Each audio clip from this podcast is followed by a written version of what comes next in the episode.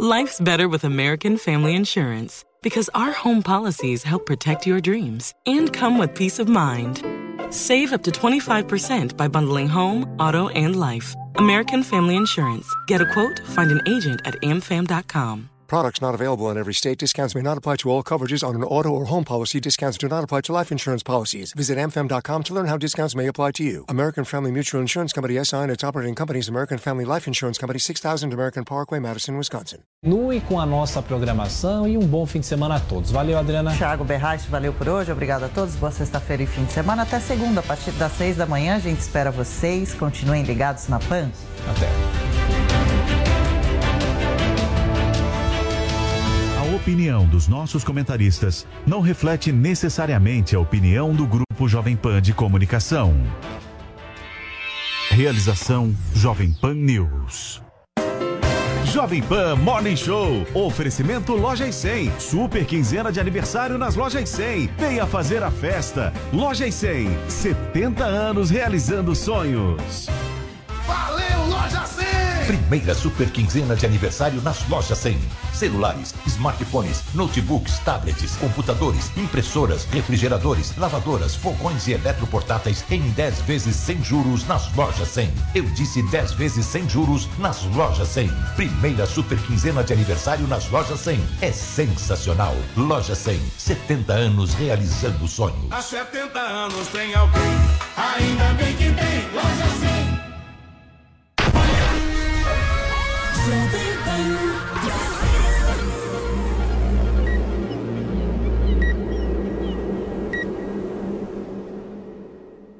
Estamos começando mais um Morning Show aqui na programação da Jovem Pan News e no programa de hoje nós vamos trazer para vocês a chocante, gente, chocante morte do ex-ministro japonês Shinzo Abe, que foi vítima de atentado a tiros enquanto participava de um ato político.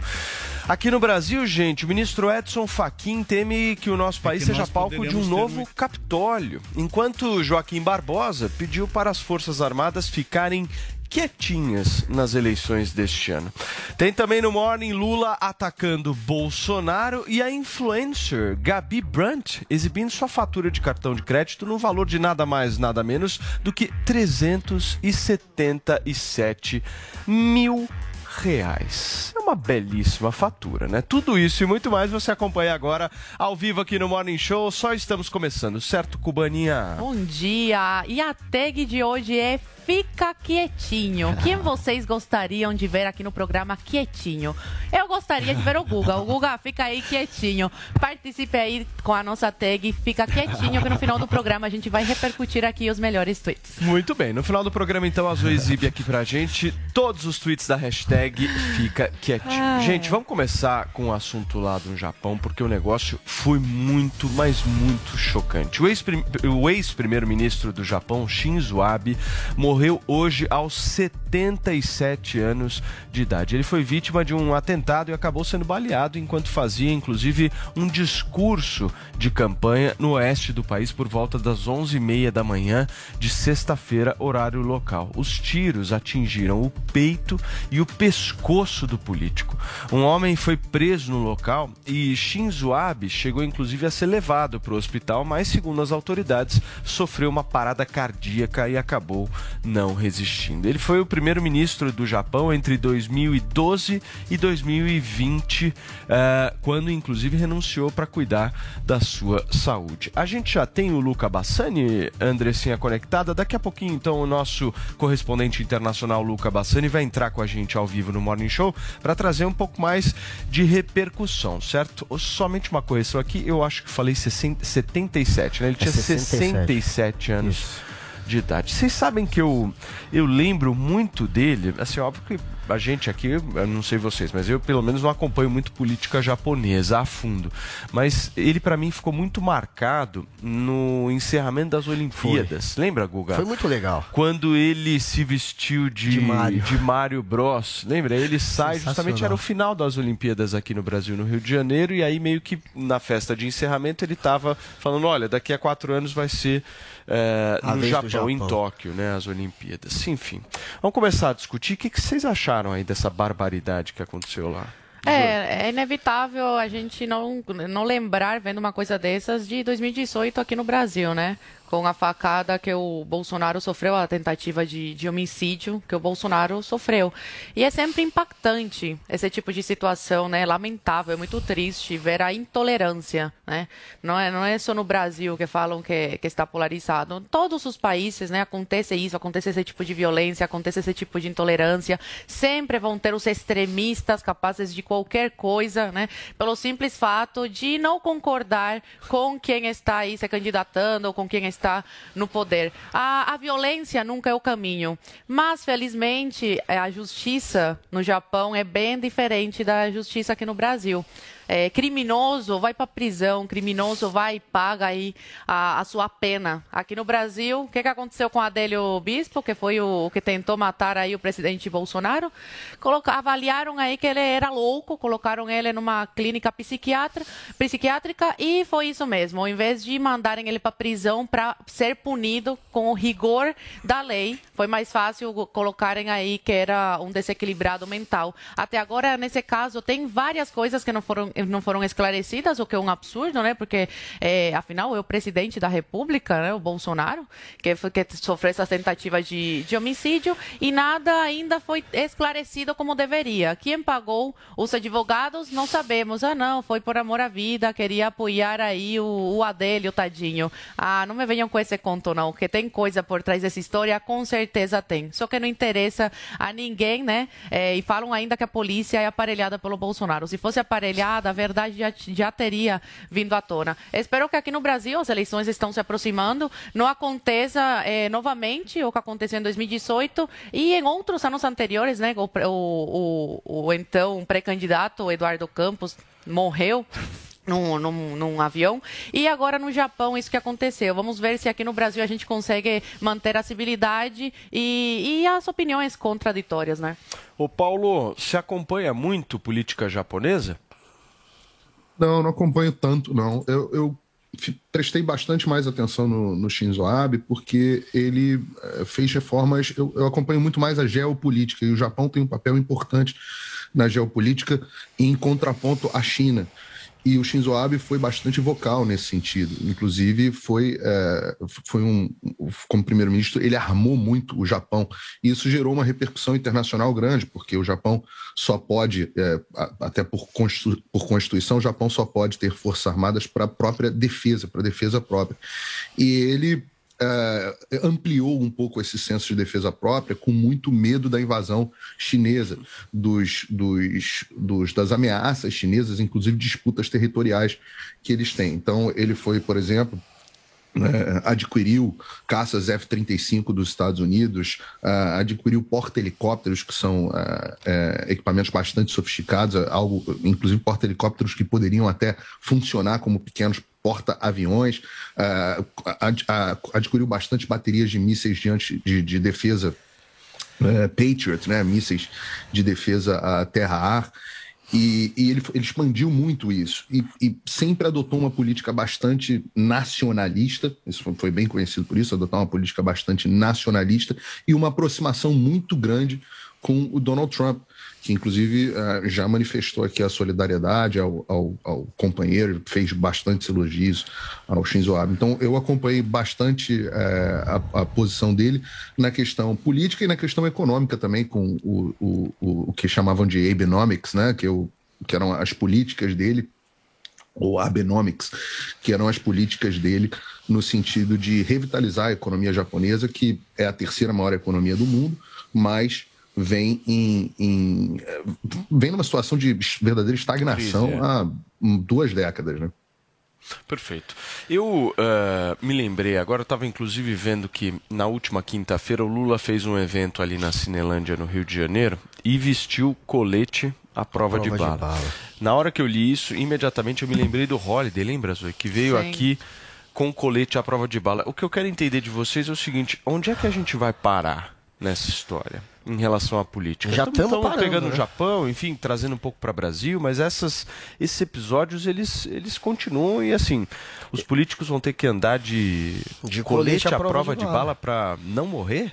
Se continuar nesse ambiente tóxico que a gente sabe que continuará, afinal de contas, pelo menos um lado aí dessa história da corrida eleitoral está disposto a manter esse clima hostil, a gente sabe que vai continuar esses ataques ao STF, à justiça, é, à, à imprensa, aos adversários, eles vão continuar criminalizando os adversários.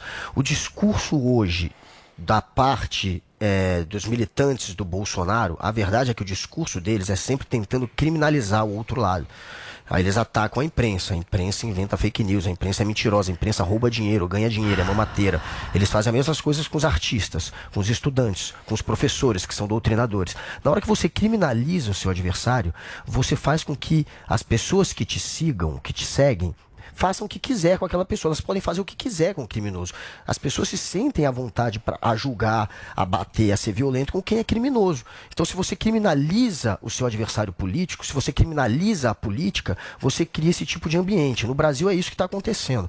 E eu vou falar mais sobre isso quando a gente for falar sobre Faquin. É, vou falar tanto boa. sobre esse atentado ao Lula, que ele estava com colete, mas jogaram a bomba ontem de fezes lá. Foi um atentado, mais um atentado contra os militantes jogando bomba de fezes. Teve um atentado contra um juiz ontem. O juiz, que tem sido difamado pelos militantes do Bolsonaro, como se fosse um juiz de esquerda, porque prendeu o Milton Ribeiro, teve o carro atacado ontem. Jogaram fezes no carro dele em movimento. Ainda bem que ele não perdeu o controle do carro, poderia ter provocado um acidente. Teve também um tiro que foi dado contra a Folha de São Paulo, contra uma janela do jornal jornal Folha de São Paulo. Isso tudo graças a esse ambiente e, tóxico e coisas de como a que o Faquinho faz fora do Brasil e aumenta que, a polarização. A, a polarização é, é feita por esse tipo de comentários, sinceramente. Agora, esse tipo de comentário do de Faquinho, querer atacar o Faquinho, não acho. Ah, o Faquinho está se é, defendendo. Ele está tá se defendendo, está tá falando do, do, ambiente que foi Virou criado. Político. Ele está pedindo ajuda. Agora, sobre pra o Shinzo, vamos voltar para o Abe, Shinzo Abe, ele de fato é um político que tentou mudar aquela, como falou na questão geopolítica o Paulo, ele tentou avançar na, é, com relação é, aos armamentos do Japão, que desde 1947, durante a ocupação americana, ao fim da Segunda Guerra Mundial, eles colocaram essa lei onde eles só podem se armar para autodefesa, mas ele não conseguiu avançar em nada disso. Tudo, todos os, os caças, as armas compradas foram no sentido da autodefesa. E ele é um político que é visto como nacionalista, populista. A, o tempo dele no poder, ele foi o mais novo a assumir o cargo de primeiro, o mais longevo, o que mais permaneceu também. E é, ele teve também um período muito conturbado, marcado também por denúncias, denúncias de corrupção. Teve ministro dele que cometeu suicídio depois de ser flagrado em esquemas de fraude, de corrupção, de desvio de dinheiro. Muito então, é, foi um político que teve um lado também marcado por um populismo Perfeito. e por fraudes que, que levaram Olha ele só. a ter uma imagem também um pouco arranhada. A gente vai continuar a discutir isso. Eu só queria chamar aqui para conversa o nosso correspondente internacional, Lu, Luca Bassani, que já está conectado com a gente e vai poder trazer para a gente, né, Luca, informações informações a respeito principalmente da repercussão internacional, certo? Nós já temos o Luca? Por favor. Deu tilt. Que nós estamos com um pequeno probleminha de áudio. Daqui a pouquinho o Luca entra aqui. Vocês me avisam quando tiver tudo certo? Vamos continuar a conversar aqui. Paulinho, eu vi que você queria contestar uma fala do Guga. Por favor. Não, é, é, é interessante, né? Porque os fatos sempre acabam desmentindo o que o Guga fala. Então eu não preciso fazer muita, muita coisa. Quando ele fala assim, tem um lado hostil nessa discussão, um lado hostil. Então, primeiro que é mentira, né? Você não pode achar que a imprensa tem é, mandato livre para difamar, mentir, caluniar, como faz o tempo inteiro, e que você não vai ter. É, que o outro lado tem que apanhar calado. Não. Nós precisamos expor, sim. O que a imprensa faz no, nos Estados Unidos também, mas, e no Brasil, é uma vergonha. E nós vamos continuar expondo o que a imprensa faz. Sem defender ódio, nunca defendi que batessem jornalista, nunca defendi nada disso. O que tem que fazer, a arma contra a mentira é a verdade. A arma contra a, a calúnia é a verdade a, verdade acaba sempre prevalecendo. E por isso que a credibilidade, a audiência desses veículos, do que se chama de velha mídia, vem caindo cada vez mais, e veículos como a Jovem Pan vem crescendo cada vez mais. Não, ah, não, é, não, é, não é tiro. Agora, um lado da discussão está é, fomentando a violência. Eu me pergunto, qual lado que tomou facada? Qual lado que foi, foi um militante de direita que deu uma facada no Lula ou foi um militante de esquerda que deu uma facada no Bolsonaro? Foi a Algum, esquerda. Alguém é já mesmo. fez? Alguém já fez Já alguém já jogou maluco, futebol com a cabeça já do leu. Lula? Peraí, peraí, peraí, calma, deixa eu terminar. Leu. Alguém já teve, ah, alguém já jogou futebol Guga, vou falar mais uma vez aqui, vou falar isso todas as vezes. Se você falar junto comigo, eu não te escuto, porque eu tô nos Estados Unidos e o ponto no meu ouvido, eu não consigo te escutar. Vamos eu, lá. ouvinte, tá, também tá, não pode te escuto. Ir, pode ir, vai lá. É, o, o, o, alguém já jogou futebol com a cabeça do Bolsonaro, com, com a cabeça do Lula? Alguém já fez já. feira de arte com é, exposições sobre mortes do Lula? Aqui nos Estados Unidos a mesma coisa, era morte de Donald Trump, artista é, fazendo, dizendo que mataria Donald Trump. Qual é o lado que está fazendo isso? Não é? Eu, eu, se, quem é o lado que está fomentando a violência de fato? Eu me pergunto, agora no Japão, foi um, foi, um, foi um ataque de alguém de direita num líder de esquerda no Japão ou foi um líder nacionalista atacado? Essas coisas, isso é dissonância cognitiva, quando você não consegue perceber que a realidade conflita de forma gritante com o que você está dizendo os fatos te agridem. E você três exemplos agora você, dessa por causa semana. de um viés de Qual fato me agrediu? Você, quem está te agredindo de fato é a realidade. O viés de confirmação. Exemplos.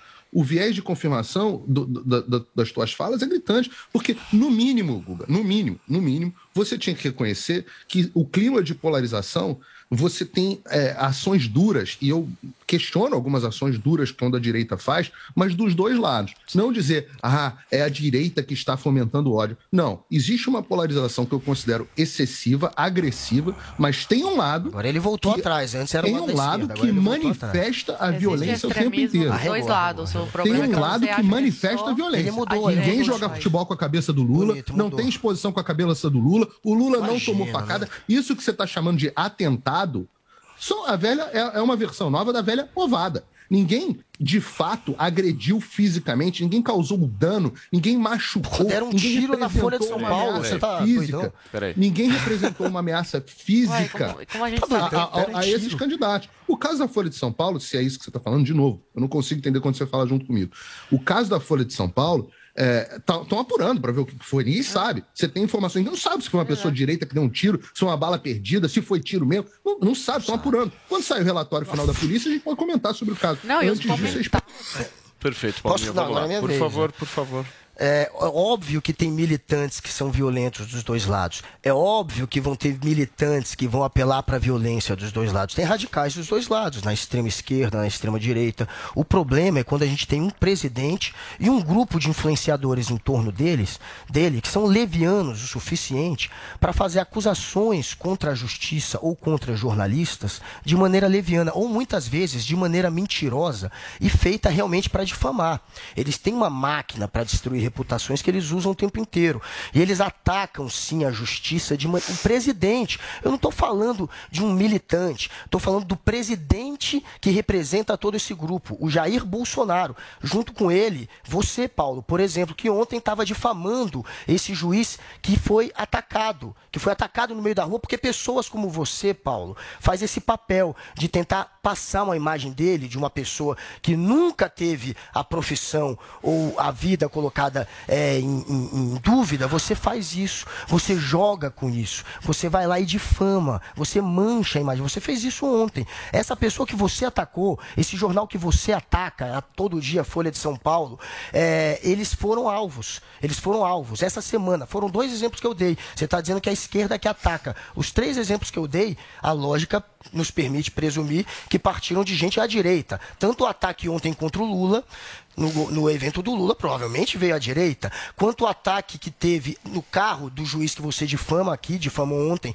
dizendo que ele era parcial, e também agora é, esse ataque que está acontecendo com armas. Enfim, é, é, é, essas ameaças, elas acontecem há muito tempo. Ano passado, na eleição passada, teve um tiro que foi dado contra a comitiva do Lula. Agora tem esse tiro que foi dado com arma contra um jornal que é atacado, que é difamado exatamente por você, Paulo, e por por outros bolsonaristas. E vocês E fazem isso contra os grupos que estão virando alvo. Quem é que está virando alvo? Quem é que está virando alvo? É professor, que é chamado de doutrinador. Tem por vídeo você, Paulo. que são. Você faz são isso. Você chama, a Zoe está fazendo. E vou continuar gente, fazendo. São fatos. É, é só vocês observarem o meu discurso e vocês observarem o discurso Paulo, deles. quando eu puder responder, Qual é o discurso que polariza? Qual é o discurso que cria esse ambiente tóxico? Só comparar o meu com o do Paulo, por exemplo. É simples, é muito fácil observar. Isso acontece também no âmbito dos presidentes. Eu não estou dizendo que o Lula nunca fez discurso que polarizasse. Dessa vez não está fazendo. Já fez no passado e foi muito atacado. Ok, Dessa Guga. vez ele quer exatamente se colocar como um polo diferente do Bolsonaro no bem. discurso. Um é o violento, Vamos o outro não é. organizar aqui. A Zoe havia pedido antes, em seguida o Paulo Figueiredo, e aí eu vou pro Luca Bassani, porque ele tem mais informações a respeito do que aconteceu no Japão, gente. Não, Vamos. Paulo, é, é- é impossível, né, a gente fechar os olhos e falar, não, esse é um lado é o outro. Os dois lados, exi- existem extremistas dos dois lados. Existe agressividade dos dois lados. O problema do Guga é que eu não vejo o empenho dele na questão, por exemplo, da facada do Bolsonaro, que muitos esquerdistas falaram que era a facada fake. Hoje, por exemplo, se você parar para ver os comentários nas matérias a respeito eh, da- da- do assassinato no- no- do, do candidato no Japão, tem vários esquerdistas, mas vários, tem vários comentários mesmo. Que poderia trazer aqui mais de 20 comentários de pessoas falando: ah, brasileiro nem para isso presta. Olha só que bem feito o, o esse japonês fez, conseguiu matar de uma vez. Aqui no Brasil, esse Adélio não conseguiu matar o Bolsonaro. Vários, até jornalistas que, que, eh, fa- que, eh, eh, ficam tristes, né? Porque não conseguiram, né, com a facada, matar o Bolsonaro. Várias pessoas lamentando aí a facada maldada que deram no presidente. Então, não é só da direita que vem essa agressividade. A esquerda também faz isso e o Faquin ele mostrou isso. A gente vai entrar depois nesse, nesse assunto. Que ele vai para fora do país atacar o Bolsonaro, atacar o povo brasileiro, dando, dando a entender que os brasileiros vão fazer o que fizeram no Capitólio na eleição do Trump. Isso sim aumenta a polarização. Os dois lados contribuem para o aumento da polarização. Não é só a direita. Só que é diferente da esquerda, a direita, quando tem esse tipo de radical, quando tem esse tipo de pessoa que parte para a violência, a gente condena. A esquerda não. A esquerda passa a mão na cabeça. Já, eu tenho uma amiga que sofreu agressão por parte de um esquerdista numa manifestação há dois anos atrás de, de- da esquerda. Quebraram o braço dela. Até hoje eu tenho esse vídeo. Depois posso mostrar aqui para vocês verem. Eu- é- a direita, ele fala, ah, foguinho de artifício. Ah, porque tirou para o alto. E a esquerda que concretiza as coisas. A esquerda concre- concretiza. E o caso do Bolsonaro deixa isso bem claro. E a imprensa, você vê que é conivente com isso, porque a imprensa em nenhum momento condena veemente, né? Sempre deixa em dúvida, sempre ataca a direita.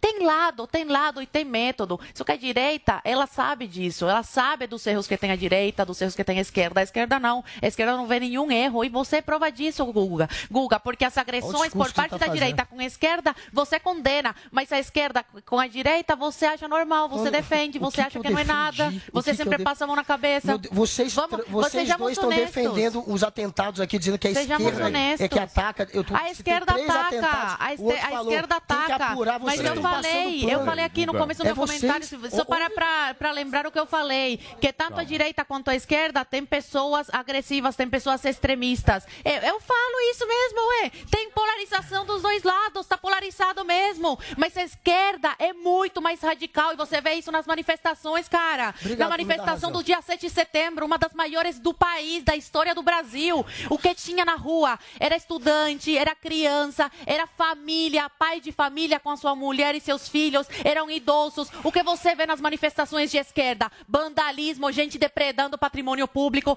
É isso, é a realidade. É só Obrigado. ver vídeo, é só ver os vídeos, Obrigado as provas. razão, não são narrativas. Eu não vivo como você É no isso, país gente. de Alice nas, de um país das maravilhas. É eu vivo isso. na realidade. Eu, é eu trabalho com provas e tem vídeos Ok. mostrando isso. Esse é a realidade fala. Turma, eu vou Esse é o ódio que eu tô falando que a gente tem que Peraí, combater. Guga, peraí. Eu vou passar para o Paulo para a gente finalizar, mas eu acho que nós quatro aqui, nós temos um papel, acho que fundamental nas eleições desse ano. Qual que é o nosso papel aqui? Não, eu acho que não acho que eu não vou nem entrar nessa questão da polarização, porque eu acho que existem dois tipos de poderes. Os caras estão lá em Brasília com a caneta, tal, não sei o que, administrando orçamento. E existe a gente aqui que influi diretamente na cabeça das pessoas. E eu acho que todos nós aqui, independente de sermos de esquerda, de direita, para frente, para trás, centro, nós não podemos nunca, nunca, de maneira nenhuma, e eu não estou dizendo que nenhum de vocês faz isso aqui. Eu estou dizendo que qual que é a nossa missão aqui como comunicadores, inclusive. Nós temos que chegar para as pessoas que estão nos ouvindo e nos assistindo e falar o seguinte, meu, nós temos uma eleição nesse ano e a gente pode discutir, a gente pode brigar, a gente pode tretar, a gente pode se odiar, mas a gente não vai se matar. A gente não vai usar violência, Pois a é. gente não vai enfiar Ninguém uma facada no consciência é a favor outro. disso. A gente não com vai pegar um monte de, de fezes e jogar no outro. Isso é depreciar o debate público. Criminalizar Isso é o fazer adversário com que a a gente isso. não faça um país avançar mesmo naquilo que a gente precisa. Então, acho que a gente aqui tem uma missão especial nesse sentido, justamente de buscar uma certa conciliação, deixando claro Exatamente. todas as diferenças. Existem diferenças, pô, essas diferenças vão existir para o resto das nossas vidas, ponto final. Mas isso não necessariamente faz com que a gente tenha que diminuir isso e que partir simplesmente para a perda de uma vida. Pelo amor de Deus, gente, não faz sentido, pelo menos para mim isso. Paulinho, vai lá. Vamos, vamos- lá. É, em relação ao juiz, ao, ao- ao que fizeram lá com o juiz, eu não me lembro de ter falado do juiz aqui ontem, não, tá? Eu acho que eu, eu, acho que eu falei do juiz Peraí, Guga, talvez você esteja peraí. Só um Se eu puder fazer um Só- comentário é, sem só um minutinho. interrupção, Vou pedir, vou vai pedir ser maravilhoso o para a do audiência. Guga. Falei que foi por ontem, favor. eu só relembrei o dia. Por favor, sem interrupções, turma. Ninguém interrompa- interrompendo ninguém. Por favor, vamos lá. Bom, como eu estava dizendo, eu não me lembro de ter feito comentário sobre o juiz ontem. E eu não disse que o juiz é parcial. O que eu fiz, ah, se eu não me engano, na semana passada, foi relembrar as decisões anteriores do juiz e os casos onde ele esteve envolvido. Em momento algum falei sobre parcialidade do juiz. Ah, fiz um comentário técnico que a defesa ah, do ministro fez a respeito da parcialidade do juiz, no que diz respeito a ele ter julgado o caso e depois ter dito que era incompetente e mandado por STF por prerrogativa de foro. Ah, mas não, não- sei pouco sobre o juiz para emitir opinião sobre a parcialidade dele. Se eu, eu achasse parcial, eu teria feito, mas não fiz esse comentário. Agora, tem algumas coisas que você tem que tomar cuidado falar no Guga. É, porque, assim, mesmo sendo um colega de emissora, se você disser que eu estou defendendo atentado, eu não vou ter outra alternativa a não ser de processar. Por calúnia e jura de difamação, de processar criminalmente. Paulo, Porque eu não a defendo tá do lado atentado. dele, infelizmente. Eu não, não, não, não, não, não, mas ele, ele vai entender que lidar com Paulo Brasil- Figueiredo é diferente. um lidar com Paulo Figueiredo exige responsabilidade. Então, se você me caluniar Peraí, no peraí. ar, na nossa emissora, Peraí, você será criminalmente processado. Sem nenhum equívoco, sem nenhum problema pessoal, depois a gente, re- re- eh, depois a gente discute isso lá com a direção da emissora. Mas tem que tomar cuidado, porque dizer que eu ou a Zoe, e eu já falei isso para a Zoe, estamos defendendo o atentado, você tem que tomar cuidado com as suas palavras. Eu sou muito cuidadoso com as minhas e eu recomendo fortemente que você seja cuidadoso com as suas ou se desculpe quando você eh, exagerar nas suas palavras. Posto isso, eh, o Paulo falou bem sobre o papel fundamental e os poderes que nós da imprensa temos. Eu quero dizer uma coisa a vocês todos aqui e a quem está no ar, quem está no ar me assistindo. O meu papel é desmascarar a militância da velha imprensa. E eu vou fazer isso até o fim das minhas forças. Vou fazer isso sem o menor pudor enquanto eu tiver o microfone. Eu vou continuar expondo a militância travestida de jornalismo dentro da Folha de São Paulo, dentro do Globo, G1, toda essa velha mídia, UOL, toda essa velha mídia podre. Porque o que eles fazem não é jornalismo. Existe jornalismo de opinião, existe jornalismo objetivo, jornalismo factual. Eles, traz, eles travestem, transvestem o jornalismo objetivo de o jornalismo de opinião de, de jornalismo objetivo.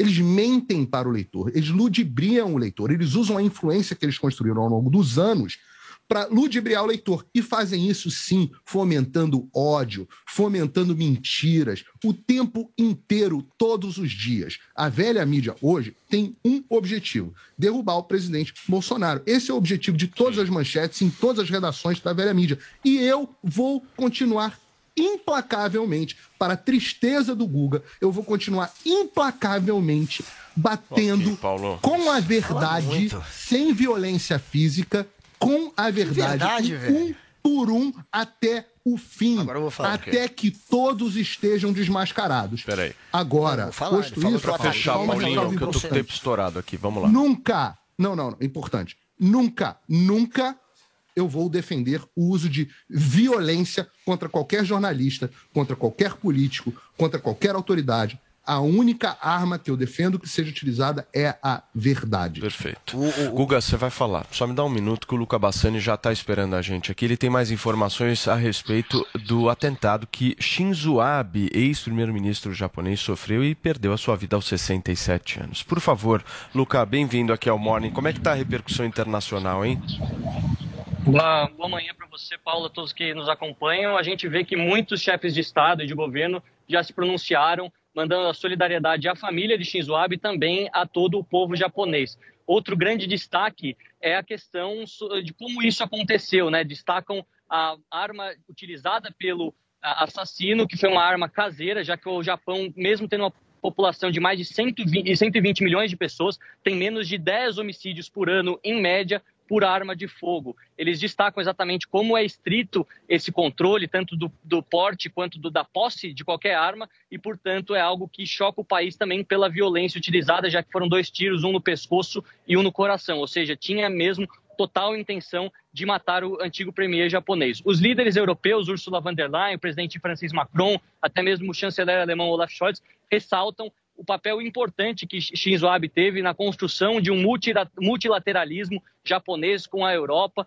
algo bastante moderno no aspecto econômico, também revitalizando a economia japonesa após a estagnação, principalmente da crise causada em 2008, e também destacam esses momentos de crise que marcaram a sua jornada, como, por exemplo, o terremoto que destruiu a usina nuclear de Fukushima, né, um dos reatores, sendo um presidente também que eh, foi um embaixador para que os Jogos Olímpicos acontecessem no seu país e sempre muito disposto a participar de toda a questão diplomática, mesmo quando havia um certo avanço da China, tensões na Península da Coreia. Então, ressaltam exatamente como que ele contribuiu para que o debate fosse feito de forma pacífica durante o século XXI. A gente continua acompanhando as repercussões, também líderes brasileiros falaram, o presidente Bolsonaro mandou suas solidariedades, além, é claro, do governador de São Paulo, Rodrigo Garcia, e o candidato Ciro Gomes, até agora os três que se pronunciaram de maior destaque.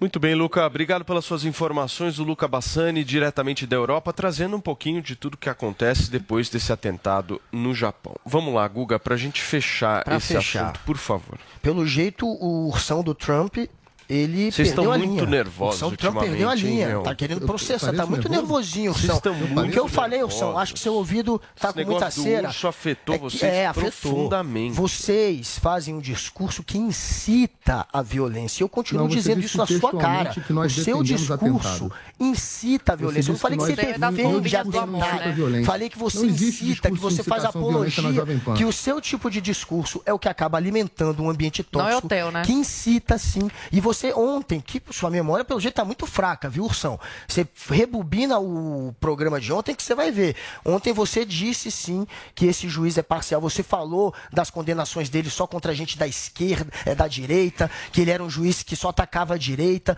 Você o colocou sim como um juiz é, parcial, Ok, como um juiz Guguinha, que pra é fechar. sim um juiz que tem Vamos lá. lado. E ele foi vítima de um atentado graças a esse tipo de comentário que vocês fazem. E sobre falar a Você é verdade, do você não amor, está né, acostumado a falar a verdade. Ontem mesmo, anteontem você fez um comentário sobre uma fala do Palocci que foi considerada pela Polícia Federal uma fraude. E você não teve nem é, o trabalho de, de pesquisar. Bastou ver uma notícia de 2019 para você usar. Não vou nem dizer que você quis mentir, é mais incompetência. Mas é, no primeiro dia que a gente debateu aqui, você levou lá para o seu Twitter uma pesquisa que era para dizer que você tinha lacrado, que você tinha me dado uma aula. E a pesquisa dizia exatamente o que eu tinha dito, que a maioria dos americanos é a favor, sim, do aborto. E você Turma, tentou lacrar enganando o seu.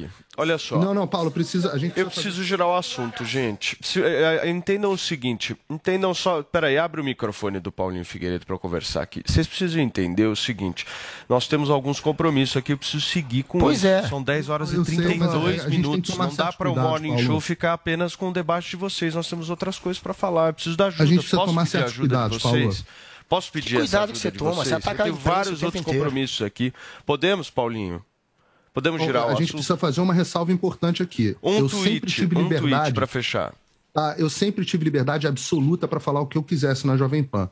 Mas uma coisa que a emissora não aceita de forma alguma é incitação à violência. Então, se eu tivesse, se qualquer um de nós tivéssemos feito incitação à violência na emissora, eu garanto a você que todos nós estaríamos demitidos. Então, eu jamais te acusei a fazer. Consegue racionalizar a questão, não, é?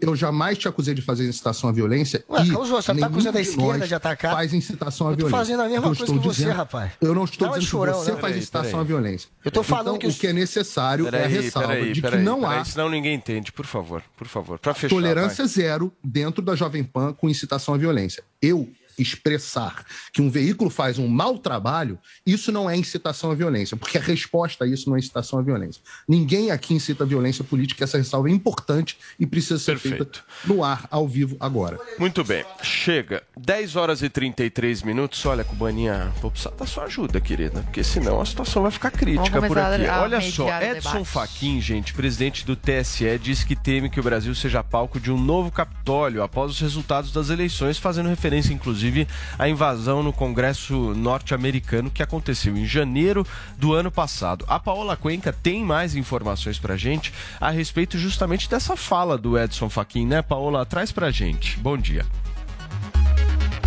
Olá, bom dia. O ministro-presidente do Tribunal Superior Eleitoral fez essa fala durante uma palestra que foi seguida de debate nos Estados Unidos. Ele participou nessa quarta-feira de um evento no Wilson Center e foi ali que ele falou a respeito do processo eleitoral brasileiro e disse que acredita que o Brasil pode viver, inclusive, uma situação até mais grave do que a vivenciada nos Estados Unidos com a invasão do Capitólio. Uma situação que, inclusive, levou a dezenas de pessoas ficarem feridas e pelo menos cinco mortes aconteceram ainda no dia dessa invasão em que apoiadores do, do ex-presidente dos Estados Unidos, Donald Trump, invadiram o Congresso quando seria dada ali a declaração de que Joe Biden havia vencido nas eleições que aconteceram em todo o país e, portanto, seria o próximo presidente da República.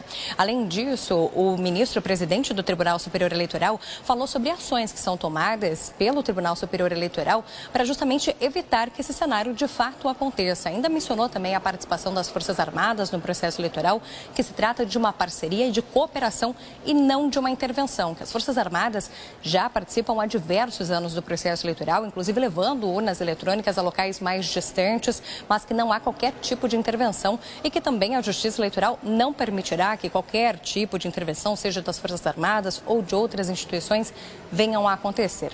E olha, o presidente da República, Jair Bolsonaro, também falou a respeito desse assunto, viu? Na live realizada ontem à noite, ele disse que não quer que nenhum tipo de episódio parecido com o Capitólio aconteça aqui, que nenhuma invasão deve acontecer. Ele chegou a mencionar que nós sabemos o que devemos fazer antes das eleições. Presidente também adiantou que na próxima semana vai chamar embaixadores estrangeiros que estão aqui no Brasil para participar de uma apresentação, um PowerPoint, em que ele vai expor como foi realizada a eleição de 2014, a eleição de 2018 e também qual foi o papel dos ministros Luiz Roberto Barroso, Alexandre de Moraes e Luiz Edson Fachin nessas, nesses processos eleitorais. é que nós poderemos ter um episódio ainda mais agravado do 6 de janeiro daqui, do Capitólio. Para isso, nós entendemos que há seis condições fundamentais que podem operar para evitar que isso aconteça no Brasil. A primeira dessas condições é a Justiça Eleitoral cumprir com o seu dever de casa, e nós iremos fazer. Nós não temos nenhuma dificuldade em preparar, realizar as eleições com toda a complexidade que tem, o volume de eleitores, eh, os milhões de mesários, tudo isso nós temos efetivamente eh, planejado, organizado e sob controle.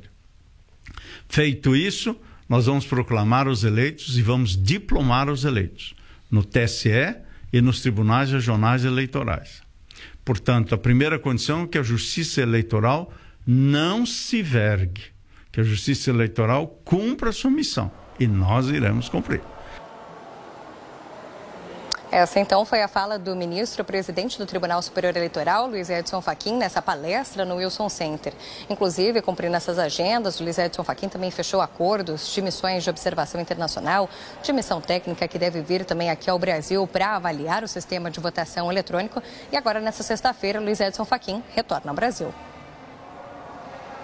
A participação mais uma vez, a Paola diretamente de Brasília, trazendo informações relevantes. Nós vamos comentar essa fala do ministro Edson Fachin, mas eu quero falar uma coisa para vocês que nos acompanham aqui na Jovem Pan News. Estresse causa imperfeições na face, certo, meu querido Andrade? Certíssimo, Paulo. Esse puta estresse que eu sofro aqui todo santo dia tá me causando linhas de expressão Imagina, na testa. imagina, E a Paulo. situação fica cada dia pior. Eu quero saber se você tem uma solução para me trazer para que eu possa ficar menos velho. Co- Inclusive foi o pioneiro, né, Paulo? Foi o pioneiro que nós trouxemos aqui para Jovem Pan, que é o Harmonique, é o famoso Botox natural. Quando que a gente ia imaginar que ia ter um produto que iria preencher rugas, que iria preencher linha de expressões? Então, realmente é um produto sensacional. Por quê? Porque, como você falou, o estresse do dia a dia causa ruga, causa o envelhecimento precoce. Tem os malefícios do dia a dia também que causam o envelhecimento precoce. A gente sabe que quando você sai na rua, já está exposto à, à poluição, ao estresse do dia a dia, a tudo isso. E, gente, para cuidar da sua pele, para dar adeus às rugas, às linhas, aquelas linhas na testa, sabe, Paulo, começam a Oh. aparecer. O primeiro passo, gente, é aparecer as linhas na testa. Se você não Eu tô com trata. três. Tá com três? É, Se você não trata, não cuida, Paulo, aí que viram as rugas. Tem uma de que galinha... chama Guga, a outra chama Paulo Figueiredo e a outra chama Zoe Martínez. Já tá nomeando.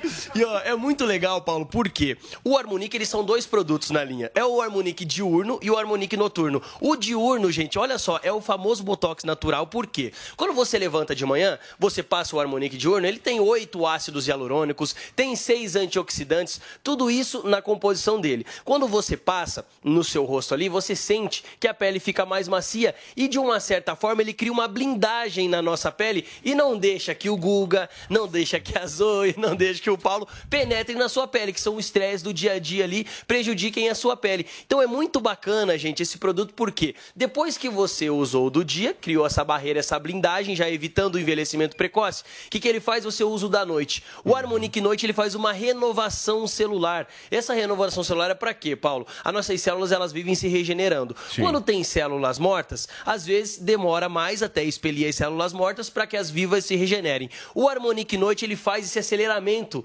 da, da, da regeneração das células. Então ele elimina as células mortas para que as células vivas se O regenerem mais rápido. O que vocês estão trazendo aqui para a audiência da Jovem Sim. Pan, inclusive anota o número aí, 0800 020 1726, é o Botox. É o Botox Botox natural. que a galera vai lá, justamente, adquire. Exato. Às vezes é bem caro, Bem inclusive caro. esse procedimento. Agulha, tem gente que tem medo de agulha. Exatamente. E vocês criaram justamente uma inovação no que se refere a esse produto e estão colocando, inclusive, por um preço mais acessível. Muito, e ó, é, é- é importante deixar claro e mostrar pro pessoal de casa a questão do antes e depois. Uhum. Ele dá o efeito botox imediato, Paulo, porque ele tem o famoso veneno de cobra. O veneno de cobra é uma. É uma Imediato que você fala o quê? 10 minutos depois? Exatamente. Você passou o Harmonique, você já sente que deu aquela esticada na pele. É igual esse caso que a gente tá vendo aqui da foto do antes e depois, que é muito bacana quem Muito tá legal. acompanhando por vídeo, na televisão, que é muito sensacional o quê? Ele dá uma suavizada nas rugas, dá uma suavizada nas linhas de expressão imediato. Então, você passou o Harmonique, você já sente que deu aquela esticadinha na pele, certo, Paulo? E outra coisa muito importante também é o quê? Quando já virou pé de galinha, por exemplo, que são as rugas mais profundas, e você faz o uso contínuo do, do, do Harmonique, o que, que acontece? Essas rugas mais profundas, elas vão sendo preenchidas, ou seja, ele elimina as rugas mesmo. É por isso que é considerado o Botox natural. Então, Pô, além dele ter legal. o efeito Botox imediato, em 15 dias você já começa a ver que as rugas estão Estamos sendo falando preenchidas. de autoestima, né? Todo mundo quer ficar mais Exatamente. bonito, E última mundo, tecnologia. meu, bate o olho Exatamente. no espelho, não se sente satisfeito e tem solução, né? Tem solução. Antigamente não tinha, não tinha uma tecnologia É. que chegasse a isso. Hoje, graças à tecnologia, o Harmonique, além de ele dar o efeito Botox imediato, ele preenche as rugas mais profundas, deixando você com a pele bem esticadinha. Só que assim, gente, liga no 0800 020 1726, 0800 020 1726. Inclusive, foi o pioneiro, né, Paulo? Esse produto foi o primeiro que a gente trouxe aqui pra emissora, fez o maior sucesso, estamos voltando com ele hoje de novo. Escuta, viu? vamos falar um pouquinho de promoção, porque todo mundo que está nos assistindo, nos Sim. acompanhando agora na Jovem Pan quer saber, gostou do produto, mas precisa ter uma promoção boa. Você tem alguma É isso coisa? aí, é isso aí, Paulão. Eu tenho um Melanvic de brinde para quem levar o tratamento do Harmonique. Então, ó, liga agora no 0800 020 1726, 0800 020 1726 para você garantir aí o teu Melanvic de brinde. E o Melanvic, Paulo, acho que você já sabe, é aquele que tira as manchinhas. Então, é, ele é um- melasma. As sardinhas ali. Exatamente. Exato. Então ele, Sei, meio, sei, ele meio que é o complemento do Harmonic. Você Exato. usa o Harmonic para remover as rugas, linhas de expressão, e o Melanvic para remover as manchas, para uniformizar o sol, o a tom da pele. tudo isso prejudica Também, muito a pele. muito. Então, assim, é um baita brinde. E o o tratamento é muito Tem bacana. desconto? Ó, hoje? 45% de desconto. 45, boa. 45% de desconto para você que ligar 0800 020 1726. Então corre ligar 0800 020 1726, garante 45% de desconto, mais o Melanvic de brinde. Lembrando, viu, Paulo? A linha do Harmonic vem o Harmonic diurno e o Harmonic noturno, Ah, viu? entendi. Vem os dois produtos. Então, gente, pra que ficar cheio de ruga, linha de expressão? Vamos ficar com a aparência mais jovem, com a pelezinha bumbum de eu neném, passo, eu né? passo o Harmonic todo dia. É sensacional. Posso pegar um pra mim aqui? Com que eu tô certeza, precisando com agora certeza. aqui por conta desses três. Não, querida. Gente, 0800 020 1726, 45% de desconto e mais o brinde, certo? Até que horas? Até às 11 horas hoje, 11 viu, horas. Então são 10 horas e 43 minutos até às 11. Tem que ligar agora. 0800 020 1726. Senhores, obrigado, viu? Eu que agradeço, Um abração Paulo? vocês. Abraço. Muitíssimo obrigado pela participação. Isso aqui é bom, hein? Falso, isso Vai aqui é eu que minhas- pedi isso minhas aí. linhas, hein? Ah, Coloca os três aí na tela pra mim, por favor. Eu quero um troço desse. roubou o produto. Você quer. Paulinho? Eu quero, eu quero da careca e porque eu vou acabar ficando careca com o Guga e eu quero da, do Botox Você tá querendo, né? Olha, eu vou falar, tudo, as aí. minhas linhas de expressão com vocês três estão assim, eu tô E tem a do Adrilles cada- ainda, né? É impressionante. Tem a do Adrilles em algum Na época aí. do Adrilles era um, um negócio horroroso. Agora então. Eu cheguei agora, não, não, não causei estrago ainda. Gente, eu vou fazer o seguinte: a gente vai voltar no assunto do Edson Fachin em relação ao novo Capitólio. Será que acontece no Brasil o que aconteceu nos Estados Unidos? A gente vai saber daqui a pouquinho a opinião do nosso trio. Eu vou para um rápido intervalo comercial. Fica por aí, aqui na Jovem Pan News.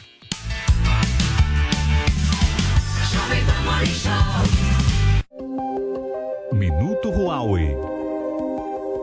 Cloud computing é ou deveria ser parte fundamental da estratégia de qualquer empresa. E na esteira da computação em nuvem, surgem algumas tecnologias que estão entre as principais tendências para os negócios. Eu cito aqui algumas. A automação. Por meio da nuvem, ela pode auxiliar na redução do trabalho manual, aumentar a produtividade e a eficiência dos profissionais inteligência artificial. Também por meio da nuvem, as aplicações de IA executam trabalhos complexos e oferecem, entre outras coisas, maior capacidade analítica para as empresas que têm volumes muito grandes de dados em seus servidores. IoT, ou Internet das Coisas, é a conectividade em diversos dispositivos. Por meio da nuvem, qualquer aparelho pode ser gerenciado à distância. De mesmo modo, qualquer profissional, em qualquer lugar, pode se conectar aos servidores da empresa e acessar informações importantes para o trabalho, sem interrupções. Automação, inteligência artificial e IoT são apenas alguns exemplos de transformações por meio da nuvem. Você já preparou a sua empresa para essa realidade? Oferecimento Huawei. Há 24 anos no Brasil. Parceiros no presente, parceiros no futuro. A Caoa Sherry tem os carros mais desejados do mercado em condições imperdíveis. Somente na D21 Motors você tem toda a linha com taxa zero, 55% de entrada e o saldo em 24 parcelas sem juros ou emplacamento mais IPVA 2022 total grátis. Não perca a oportunidade de sair de carro zero. Acesse d21motors.com.br barra ofertas e consulte condições. No trânsito, sua responsabilidade salva vidas. Olá, mulheres positivas! Eu, Fabi Saad, vou receber a promotora de justiça Gabi Mansur. Então anota aí. Domingo, às 10 da noite, na Jovem Pan e também no aplicativo Panflix. Te espero. Oferecimento TIM. TIM e Mulheres Positivas. Um app com oportunidades para você. E Huawei. Há 24 anos no Brasil. Parceiros no presente, parceiros no futuro. Jovem Pan Morning Show.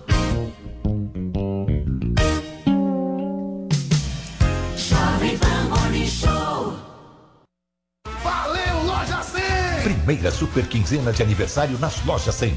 Celulares, smartphones, notebooks, tablets, computadores, impressoras, refrigeradores, lavadoras, fogões e eletroportáteis em 10 vezes sem juros nas lojas 100. Eu disse 10 vezes sem juros nas lojas 100. Primeira super quinzena de aniversário nas lojas 100. É sensacional. Loja 100, 70 anos realizando sonhos. Há 70 anos tem alguém, ainda bem que tem loja 100. Chegou, tá no ar, vai começar, pode ter certeza. Chuchu Beleza. Chuchu Beleza. Oferecimento C6 Bank. Baixe o app e abra sua conta. Gente, posso falar? Vocês soubessem o que eu tenho de batedeira, de cafeteira, de forninho elétrico, tudo fechado na caixa que eu troquei por pontos do meu antigo cartão de crédito, porque senão ia expirar e eu ia perder tudo. Dava pra montar uma loja aqui na minha cozinha, né? Não, juro. Quem nunca ficou desesperada que ia perder os pontos e acabou trocando por uma coisa que não queria? Que atire a primeira cápsula de café. ah, parece maluca, né? Não, sério. Ainda bem que agora eu tenho meu cartão C6 Carbon, né? Não, que com ele os pontos não expiram e a cada dólar que eu gasto eu recebo 2,5 pontos no programa Atomos, que eu posso trocar por passagem aérea, produtos, ou eu posso trocar por cashback, que é dinheiro na conta, não é o máximo? Não, sério. Abre agora uma conta no C6 Bank. Ou se não, reforma logo essa cozinha, né? Não, porque haja armário pra guardar tanta bugiganga.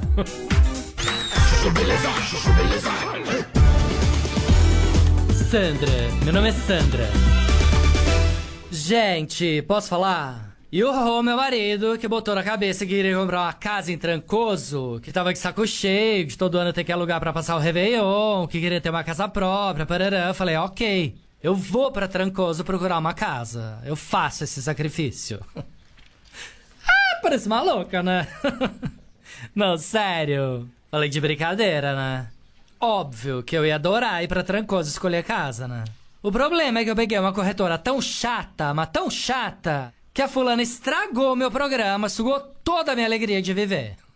Não, juro. Fora que eu acho que eu nunca vi uma pessoa tão cafona na minha vida. Não, cabelo mal pintado, umas roupas coloridas, falando com uma voz esganiçada. Não, sério. Fora o medo que eu tava de alguém me ver com ela e achar que a gente era amiga, né?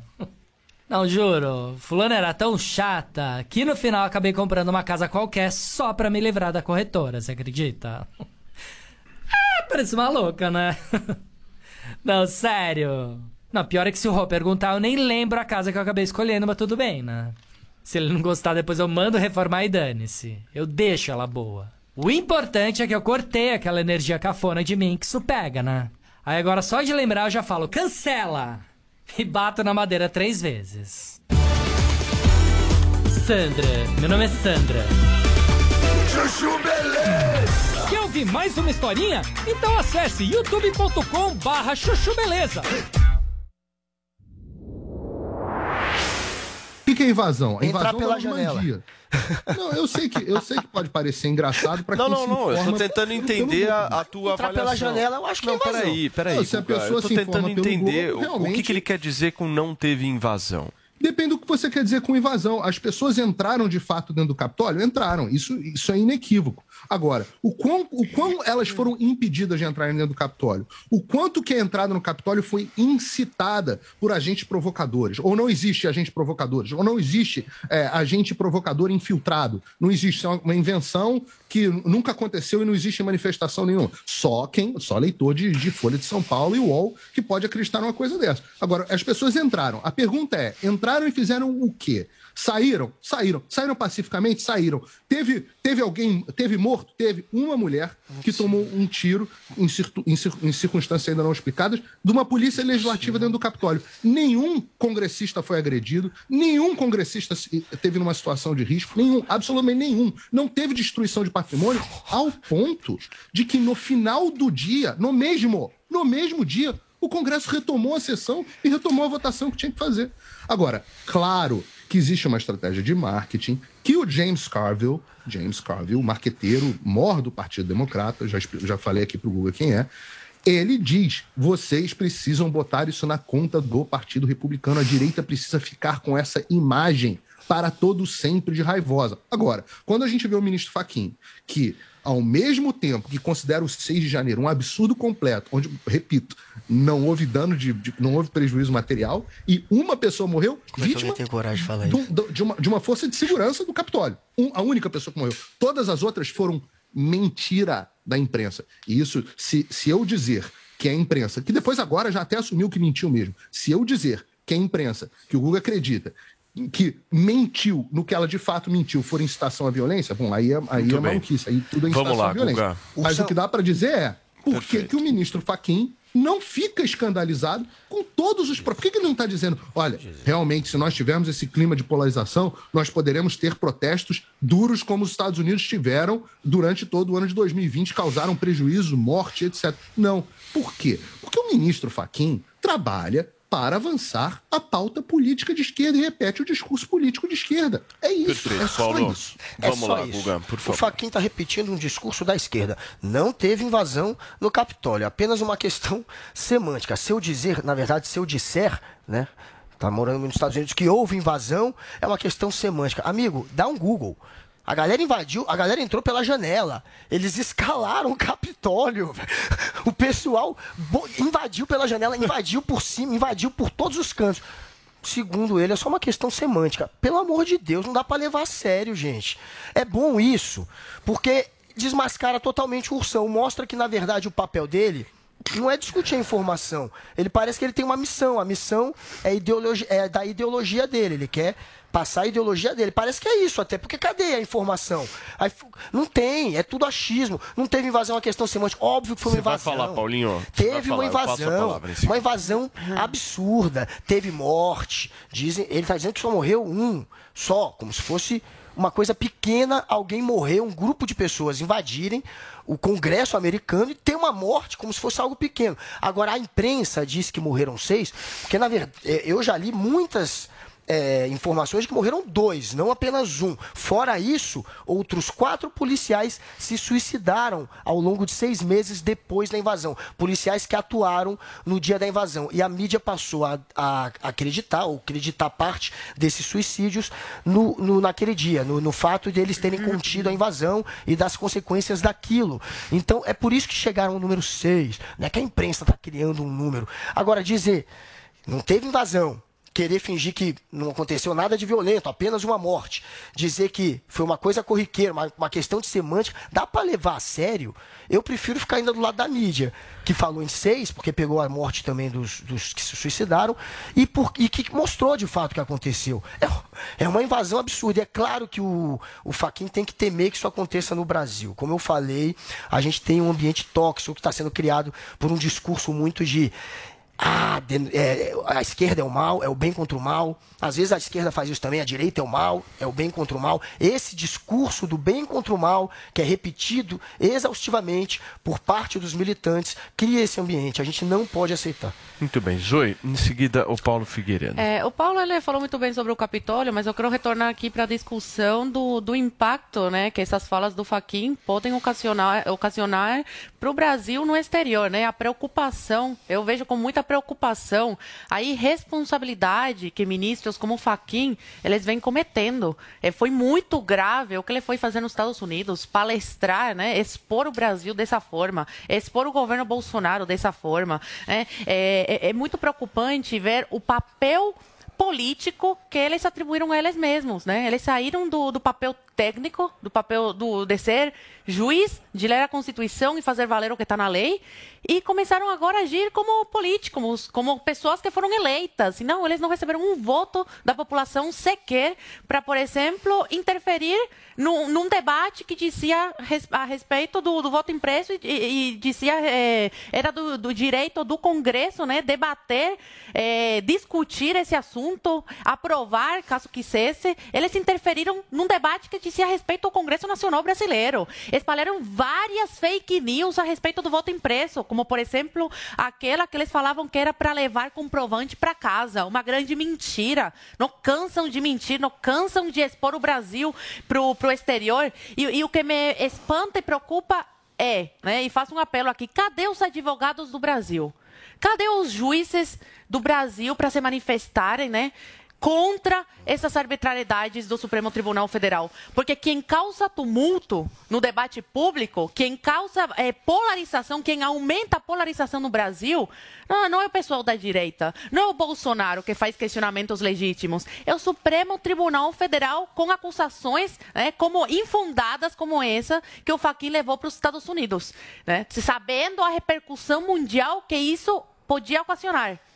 Então, eu vejo com muita preocupação isso. Quem pode fazer alguma coisa não está fazendo nada. Que são esses juízes, que são esses advogados que podem se manifestar contra essas arbitrariedades, pedir que a legislação, que a lei, que a Constituição seja cumprida. E nada está sendo feito. O Supremo Tribunal Federal, eles estão levando ao limite o povo brasileiro. Aí, quando alguém fizer alguma coisa, a culpa vai ser do povo. A culpa não vai ser deles. Eles estão implementando esse caos. Eles querem que vire esse caos. Eles estão torcendo para que vire um caos. Eles não estão querendo paz. Eles não estão preocupados com o Brasil, com que as leis sejam cumpridas. Eles querem o caos. Eles, que, eles querem o caos para ter alguma justificativa para todas essas inconstitucionalidades que eles estão fazendo. Muito bem, é o seguinte, eu vou dar mais 30 segundos para cada um de vocês para a gente fechar esse assunto e pular para o próximo. Vamos lá, Paulo, a partir de agora. O Google não rebateu nada do que eu falei. Se em repetir o que eu disse, fazer uma vozinha engraçada. O que, sei lá, pode parecer argumento na quarta série, mas no, no mundo real não é. é. Vou falar aqui rapidamente sobre a questão da imprensa. A imprensa mentiu, mentiu a respeito do número de mortes no Capitólio durante bastante tempo. E depois no sapatinho, o New York Times corrigiu as informações da mentira. Por exemplo, estou lendo a notícia do New York Times original aqui, ó. A polícia do Cap... o, o, policial do Capitólio eh, morreu de ferimentos no, no, no, no, no 6 de janeiro. Não, só para eu terminar. Depois descobriu-se que o cara morreu de mortes naturais. E foram ou as outras quatro mortes que a imprensa atribuiu ao, ao, ao 6 de janeiro eram falsas. Se foi um evento tão desastroso assim, uma coisa tão pavorosa, okay, por que não houve destruição e não houve mortos, exceto uma mulher que acabou vítima da polícia do Capitólio? Ninguém, nenhum dos manifestantes 30 segundos, Guga, matou ninguém. Gente, é, ele mesmo assume que morreu uma pessoa, exceto uma única mulher. Claro que ele tenta banalizar. Morreu uma pessoa numa invasão ao Capitólio, entraram pela janela, entraram por todos os lados. Teve tiro dentro do Congresso americano, gente. Teve quebradeira. Detalhe, entraram querendo enforcar o Mike Pence, que era quem ia ter que referendar a, a, o resultado da eleição. E era o vice do Trump, e o Trump estava fazendo pressão nele para ele não aceitar o resultado. Eles invadiram com o Trump incitando. Inclusive, segundo as novas denúncias, o Trump pediu para que eles não passassem pelo detector de metais para entrar armado. Esse foi o fato. Eles entraram querendo enforcar o Mike Pence. Segundo o ursão do Trump, muito Ninguém bem. sofreu ameaça e nada foi quebrado. Perfeito. Não houve invasão do Capitólio. Olha Não, só, Google, gente. Vocês vão rir da cara dele. Vamos girar o assunto aqui. Joaquim Barbosa fez duras críticas, inclusive, ao ministro da Defesa, o general Paulo Sérgio Nogueira, sobre a interferência das Forças Armadas nas eleições deste ano. O ex-ministro do Supremo Tribunal Federal disse em postagem no Twitter que os militares devem permanecer quietinhos em seu canto. Ainda segundo Barbosa, não há espaço para as Forças Armadas no processo eleitoral brasileiro e o tweet diz o seguinte: abre aspas, disse o general Paulo Sérgio Nogueira. As Forças Armadas estavam quietinhas em seu canto e foram convidadas pelo TSE. Ora, general, as Forças Armadas devem permanecer quietinhas em seu canto, pois não há espaço para elas na eleição do processo eleitoral brasileiro. Ponto. Foi o que disse o ex-ministro do Supremo Tribunal Federal, Joaquim Barbosa. Ainda em cima desse assunto, um grupo de democratas dos Estados Unidos propôs uma emenda que pressiona as Forças Armadas a não interferirem nas eleições brasileiras. Caso haja interferência decisiva no pleito ou golpe de Estado, os parlamentares ameaçar, amea, ameaçaram, perdão, parar inclusive de dar suporte aqui ao Brasil. Maninha, eu começo com você buscando entender esse posicionamento aí do ex-ministro do Supremo Tribunal Federal, Joaquim Barbosa, que ficou inclusive na mídia há bastante tempo, poderia ser candidato, estava, enfim, dialogando com alguns partidos e agora ele se posiciona claramente em relação a isso. Ele está sugerindo que as Forças Armadas façam a mesma coisa que ele fez, né? Se amedrontou igual um rato era relator do mensalão e antecipou aí a sua aposentadoria. E ninguém sabe por que até hoje, né? Sumiu aí da, da mídia, igual a Marina Silva, aparece cada quatro anos aí para dar pitaco e para falar para as Forças Armadas ficarem quietinhas. Olha a forma de falar com as Forças Armadas do Brasil. Olha a falta de respeito que esses ministros, e ele, ex-ministro, ex-ministros, têm com as Forças Armadas. Não respeitam mais qualquer instituição que seja. Acham que são as vozes, né? os reis do Brasil, que o que eles falam é certo e pronto, acabou. Eu queria saber onde que estava o Joaquim Barbosa quando Daniel Silveira foi preso.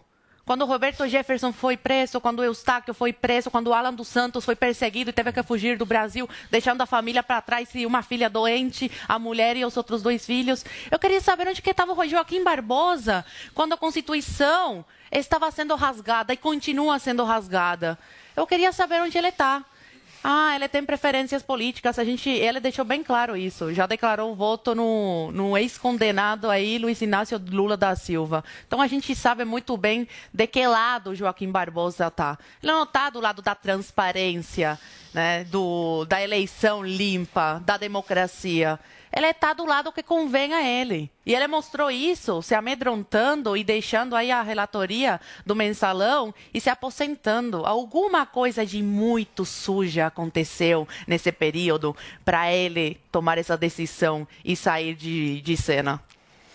O Guga, ele é, disse uma outra frase, inclusive, que na avaliação dele os militares se comportam como vassalos do Totalmente. Bolsonaro. Você acha que é isso? 100% vassalos. Concordo 100% com o que o Joaquim falou. Fiquem quietinhos e não se comportem como vassalos. Vocês são só mais um braço do Estado. Sequer são um poder constituído. Só porque vocês detêm o poder da arma, não quer dizer que vocês são um poder constituído. A gente tem judiciário, legislativo e executivo. Na Constituição de 80 88, retiramos o poder dos militares exatamente porque ao longo da história se meteram demais na política e sempre de maneira ruim. Né? A última ditadura foi está na conta, inclusive, dos militares. Então a gente tentou separar o Estado do Exército. A Constituição de 88 vem para isso, mas agora o Bolsonaro, que diz que é o chefe, e de fato é o chefe supremo, mas também é candidato, quer usar o Exército, que ele chama dele, o meu Exército, para fazer pressão no sistema, para criar esse ambiente de que a gente não deve confiar, talvez, no sistema eleitoral.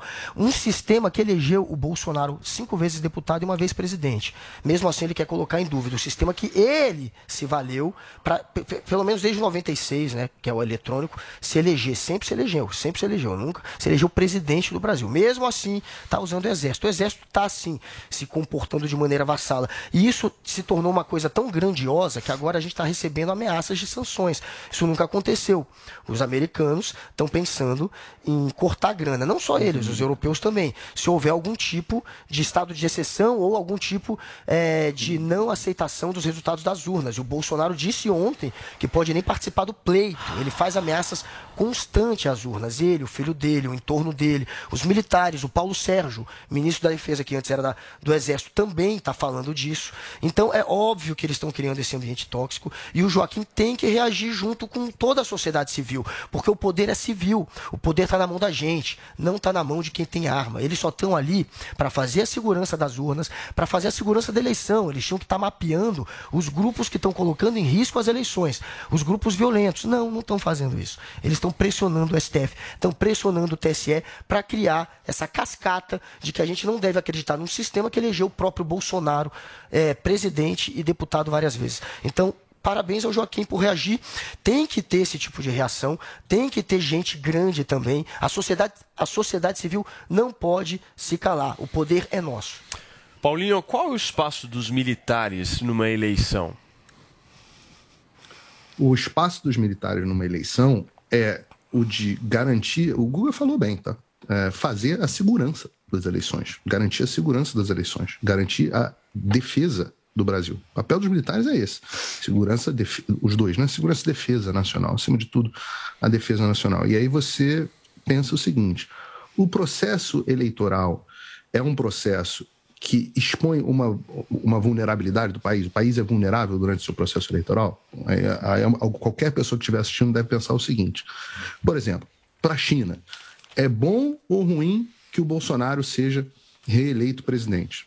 Eu acho que é ruim. É um, o Bolsonaro adota uma política mais antagônica à China do que o Lula, por exemplo, que tornou a China o maior parceiro comercial do Brasil durante o seu mandato, que tem os seus elos com a China, etc, etc. para determinados, vou, vou criar um exemplo inverso, talvez para a Rússia. Que para a Rússia os dois são bons, né? Porque o PT também emitiu nota de apoio, na verdade até um apoio mais efusivo ao Vladimir Putin. Mas o ponto nessa história é de que países estrangeiros se interessam em influenciar as nossas eleições. E, e, e é um fato notório de guerra de quinta geração que os países utilizam isso como uma nova forma de guerra. Então, as Forças Armadas, como o ente mais competente do Brasil em cibersegurança, considerando que o nosso sistema é totalmente eletrônico, o ente mais competente do país em cibersegurança tem muitíssimo a contribuir. Isso significa que as Forças Armadas devem intervir e tomar alguma ação no, no, referente ao resultado das eleições? É claro que não.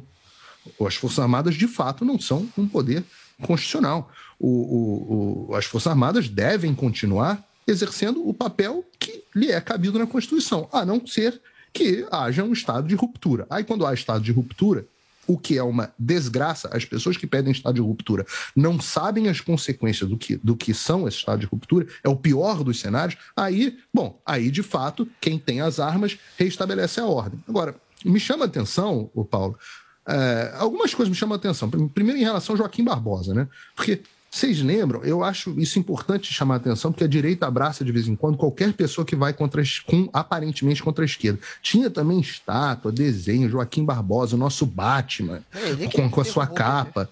Que uma, uma coisa horrorosa, né? Como a direita amava o Joaquim Barbosa, aquele que deixou o Lula de fora do julgamento do mensalão. Agora, me chama a atenção também a forma como Joaquim Barbosa fala, a forma desrespeitosa com que ele trata as Forças Armadas. E esse, isso é um, um, uma coisa que a esquerda tem feito com bastante afinco nos últimos tempos. Tentar deslegitimizar, tentar atacar as Forças Armadas, a instituição com maior credibilidade no país. Essa, essa forma de falar assim, tem que ficar ali quietinhos, é, é, é para tentar desmoralizar. Né? São vassalos, é para tentar desmoralizar. Então eu acho que o tempo revelou quem é, de fato, Joaquim Barbosa. E isso traz uma lição para a direita brasileira, em, em, em, termos de maturidade, para não abraçar as pessoas com tanto entusiasmo. Sérgio Moro também mostrou isso com bastante, de forma bastante evidente depois. Mas eu acho que o Joaquim Perfeito, Barbosa Paulo. foi um precursor. Perfeito. Gente, eu vou fazer o seguinte: nós vamos para um rápido intervalo comercial. Na volta tem mais discussões, certo, Zoe Martinez? Opa, Você tá tem. animada? Tá daquele jeito? V- vambora, né? Vamos nessa, gente. Hoje é sexta-feira, a gente já Animação volta. da É que eu tô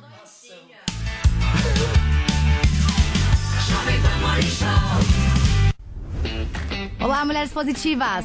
Eu, Fabi Saad, vou receber a promotora de justiça Gabi Mansur. Então anota aí. Domingo, às 10 da noite, na Jovem Pan e também no aplicativo Panflix. Te espero. Oferecimento TIM. TIM e Mulheres Positivas. Um app com oportunidades para você. E Huawei. Há 24 anos no Brasil. Parceiros no presente, parceiros no futuro. A Caoa Sherry tem os carros mais desejados do mercado em condições imperdíveis. Somente na D21 Motors você tem toda a linha com taxa zero, 55% de entrada e o saldo em 24 parcelas sem juros ou emplacamento mais IPVA 2022 total grátis. Não perca a oportunidade de sair de carro zero. Acesse d21motors.com.br barra ofertas e consulte condições. No trânsito, sua responsabilidade salva vidas. Jovem Pan Morning Show.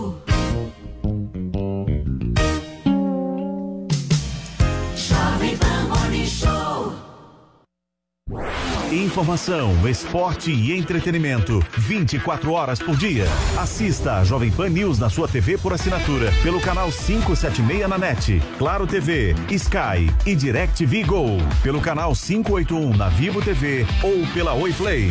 E acompanhe também nas parabólicas. Fique bem informado na Jovem Pan News.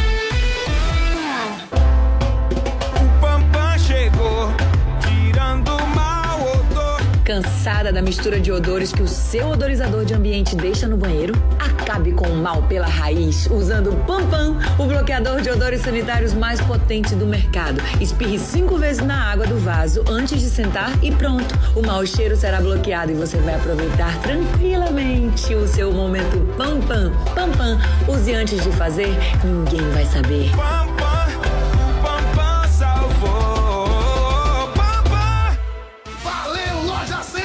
Primeira super quinzena de aniversário nas lojas 100.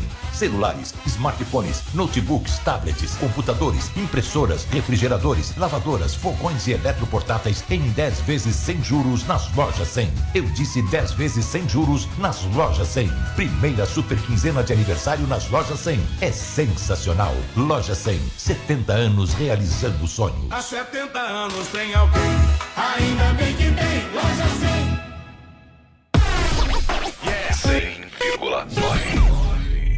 Salve! Aqui é o velho Vamp. Eu tô passando aqui pra te fazer uma pergunta. Em dia de clássico, como você se prepara? Eu loto a geladeira, coloco a carne na grelha, abro o meu celular e vou de Bob. Quer saber onde encontrar os melhores odds para fazer o seu jogo? Acesse vaidebob.com. Você aprova a maneira que a filosofia é ensinada? Está na hora de você conhecer o outro lado da história. Aquela que sempre falaram que era o lado errado e passaram por cima da obra dos seus pensadores. O curso Pensadores da Liberdade é o manual definitivo do conservadorismo e do liberalismo. São 20 anos de estudos disponíveis para você conhecer a fundo o caminho para chegar ao ideal da liberdade. Acesse niucursos.com.br, N-I-U cursos.com.br e descubra a versão que não te ensinaram. Are you ready? I've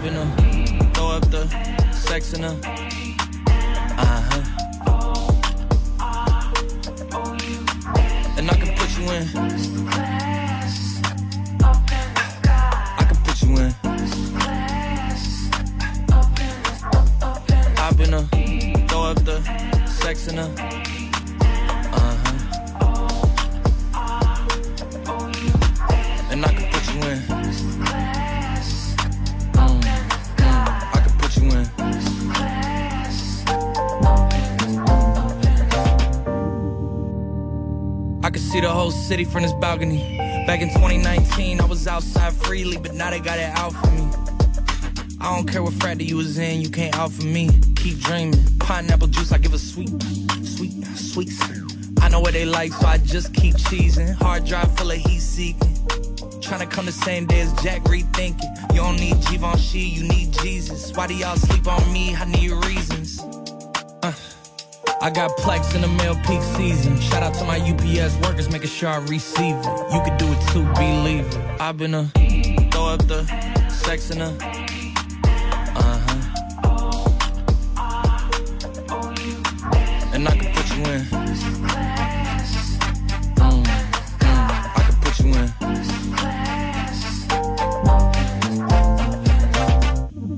Are you ready? Are you ready? Yes, I am. They say you a superstar now, damn. I guess I am. You might be the man, well, that's unless I am. okay, I'll confess I am. Go ahead and get undressed, I am. Okay, cool. You on sunset? I am. I'm about to slide, okay. I'm outside, okay. This lifestyle don't got many downsides. Except for the lack of time I get round my family. Making sure they never downsize. I got visions of my mom saying, wait, this house is mine. I'm on Angus Cloud 9. I got him on the bandwagon now, about time. I ain't even got no downtime. Every time I speak, she say, yeah, that sounds fine. I've been a throw up the sex in a uh huh. And I can put you in.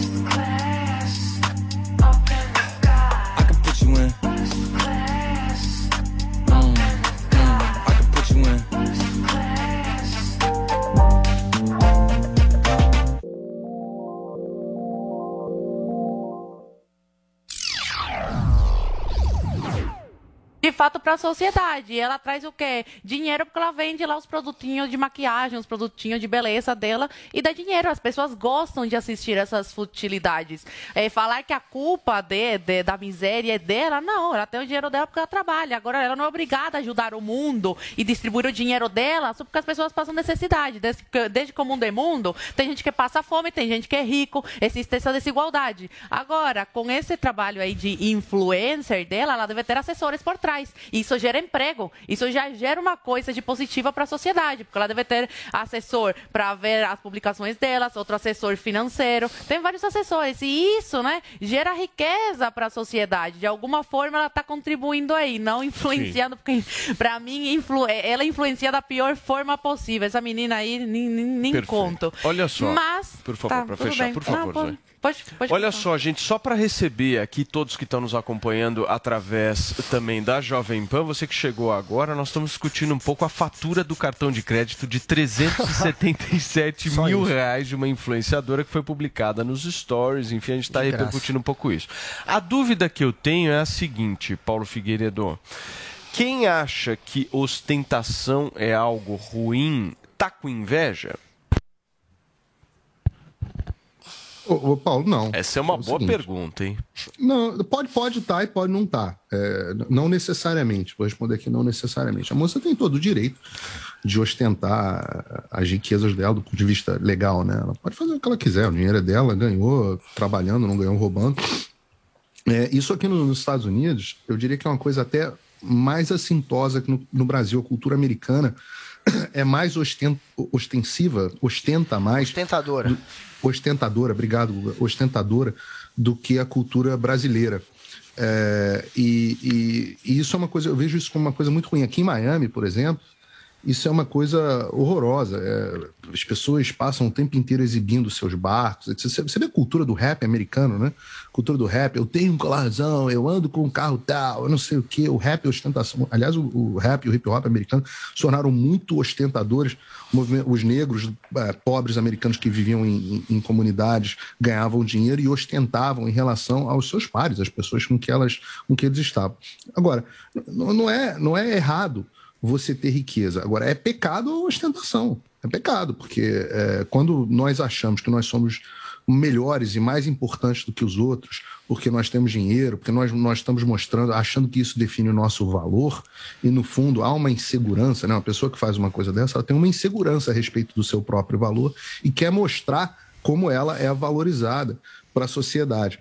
Então, quando uma pessoa acha que isso é uma demonstração de que é, olha como eu sou, olha como eu sou bem sucedida, gente, olha como eu sou legal, olha como eu estou bem, quando a pessoa é tão insegura e com isso é, é, ela parece que tenta demonstrar que ela é mais importante do que uma pessoa pobre, do que uma pessoa que, poxa, briga para pagar mil reais de, de, de cartão de crédito ou não tem cartão de crédito sequer.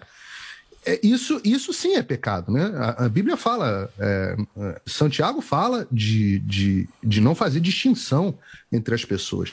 Então, não é errado do ponto de vista legal, é, não é incomum, mas é pecado, é moralmente condenável quando você faz isso com de Vocês uma acham ostentação. mesmo? Pô, eu, eu não tenho essa visão, meu, de ser moralmente É condenado. bíblico, né, Paulo? Não é, é- a Tem uma ostentação é bíblica. dessa história, cara.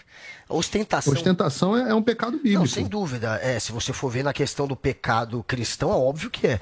Agora, eu, eu, não, eu não sou uma pessoa que me guio pela Bíblia. Apesar de eu ser Claramente. judeu, eu não me guio pela Bíblia. Eu acho que, enfim, tem coisas ali que a gente pode interpretar de maneira dúbia. Agora, essa questão da ostentação, eu Posso vejo ela de duas maneiras. Só fazer um ponto antes do, do seu comentário, porque eu acho o seguinte: tudo vai da questão, principalmente do ambiente em que a Exato, gente é está. falar. Ela é uma influenciadora. Ela precisa mostrar algum tipo de É sucesso. isso que eu quero dizer, Paulo. Você quer influenciar. A gente. A questão da ostentação, para mim, ela tem dois lados. Tem, tem um momento que ela pode ser válida. Existe aquele pessoal que ostenta, que é para mostrar que quebrou barreira, que quebrou tabu, que quebrou paradigma. Tem pessoas como Floyd Mayweather, boxeador, alguns rappers americanos, e no Brasil também, na cultura do rap, que é uma galera que vem muito da periferia, também tem esse lado da ostentação, que é para mostrar que, olha, eu saí daquela condição onde eu era marginalizado pela sociedade, era deixado à margem da sociedade, e agora, graças a uma ascensão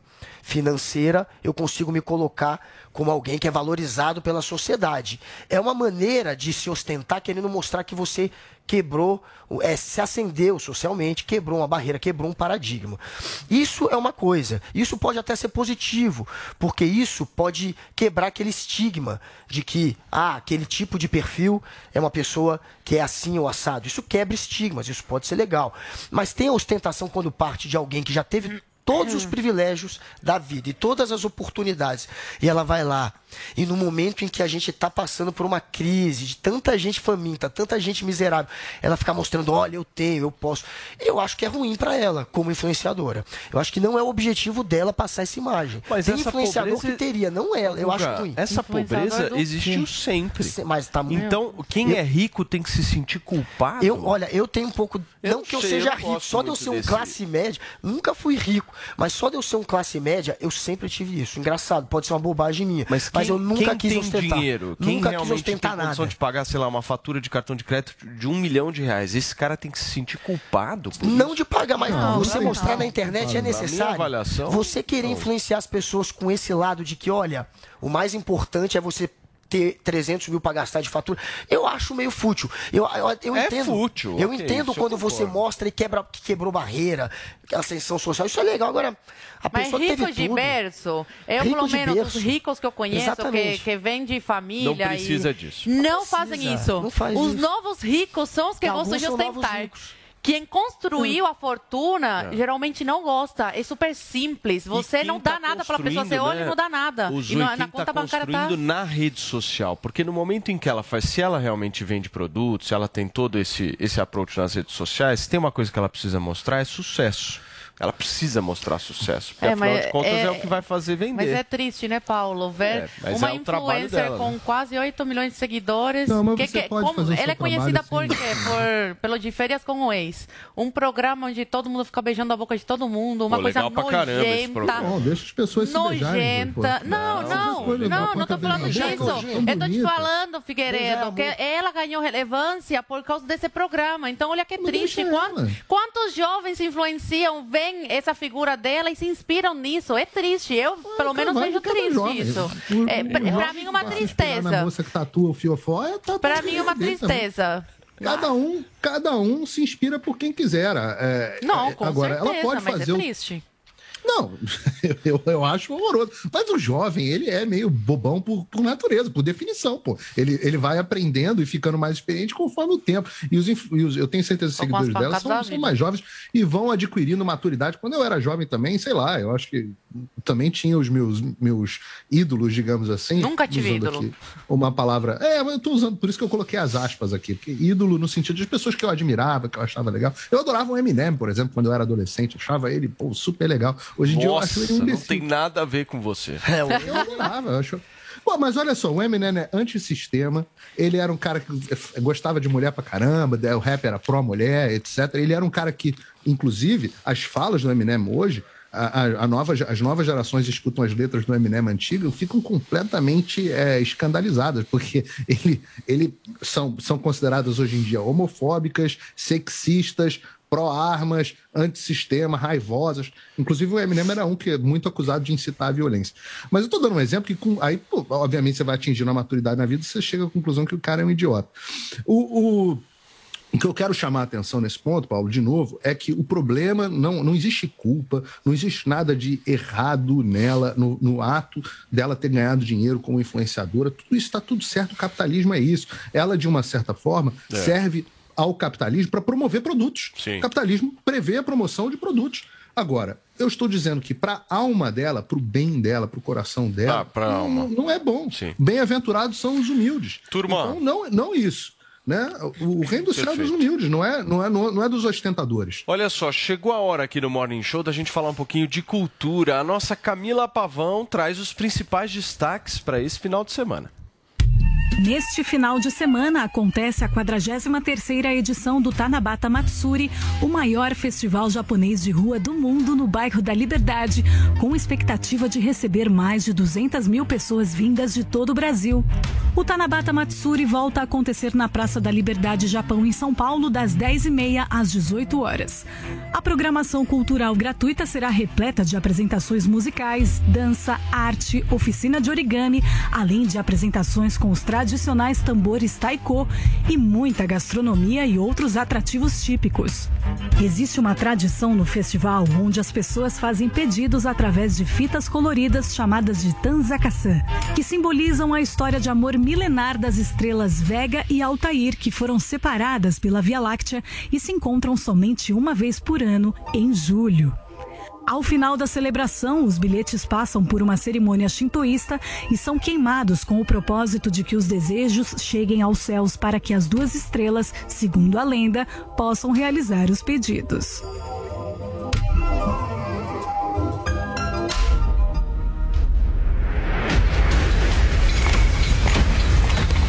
Quem estava com saudade de Álvaro Morte, o professor de La Casa de Papel e o grande ator Rodrigo Santoro poderá assistir os dois juntos na minissérie espanhola do Amazon Prime Sem Limites, que conta a história da primeira viagem de barco ao redor do mundo, já concluída, coincidindo com a celebração do quingentésimo aniversário da expedição.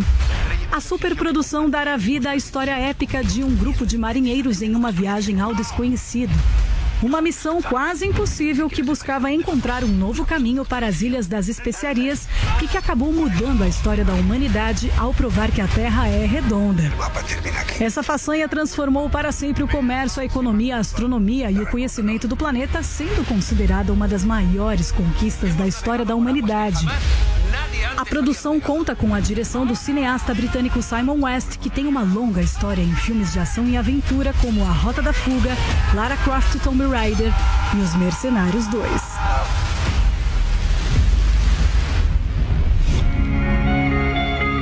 Preciso descobrir exatamente quem eu sou. Chegou nesta semana nos cinemas o tão aguardado filme Thor Amor e Trovão da Marvel Studios. O filme traz Chris Hemsworth em uma jornada diferente de tudo que ele já enfrentou a busca pelo autoconhecimento.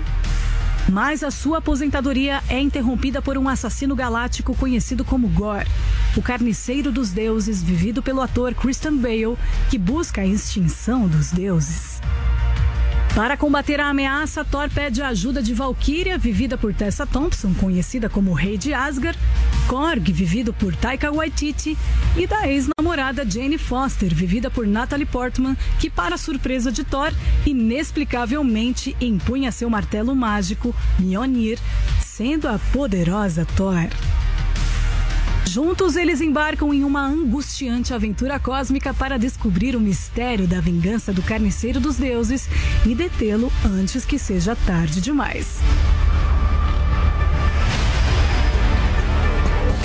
Muito bem, gente, tá aí as dicas da nossa Camilinha Pavão. No cinema, então, temos Thor e Minions. Opa! Ah, eu vou assistir semana que vem. Minions. Minions. Minions 2. Vou assistir. Falaram que tá ótimo, tá maravilhoso. Tá fazendo sucesso o filme.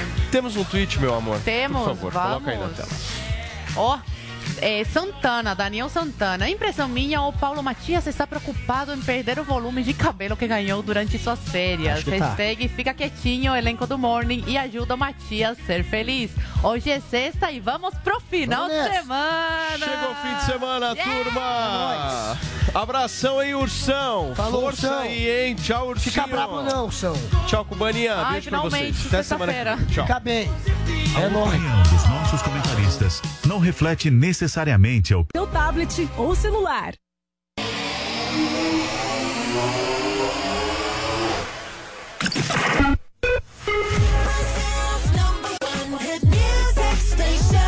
Oi. Agora 11 e 32 tem a Rá. With the Lucky Land slots, you can get lucky just about anywhere. This is your captain speaking. Uh, we've got clear runway and the weather's fine, but we're just going to circle up here a while and uh, get lucky.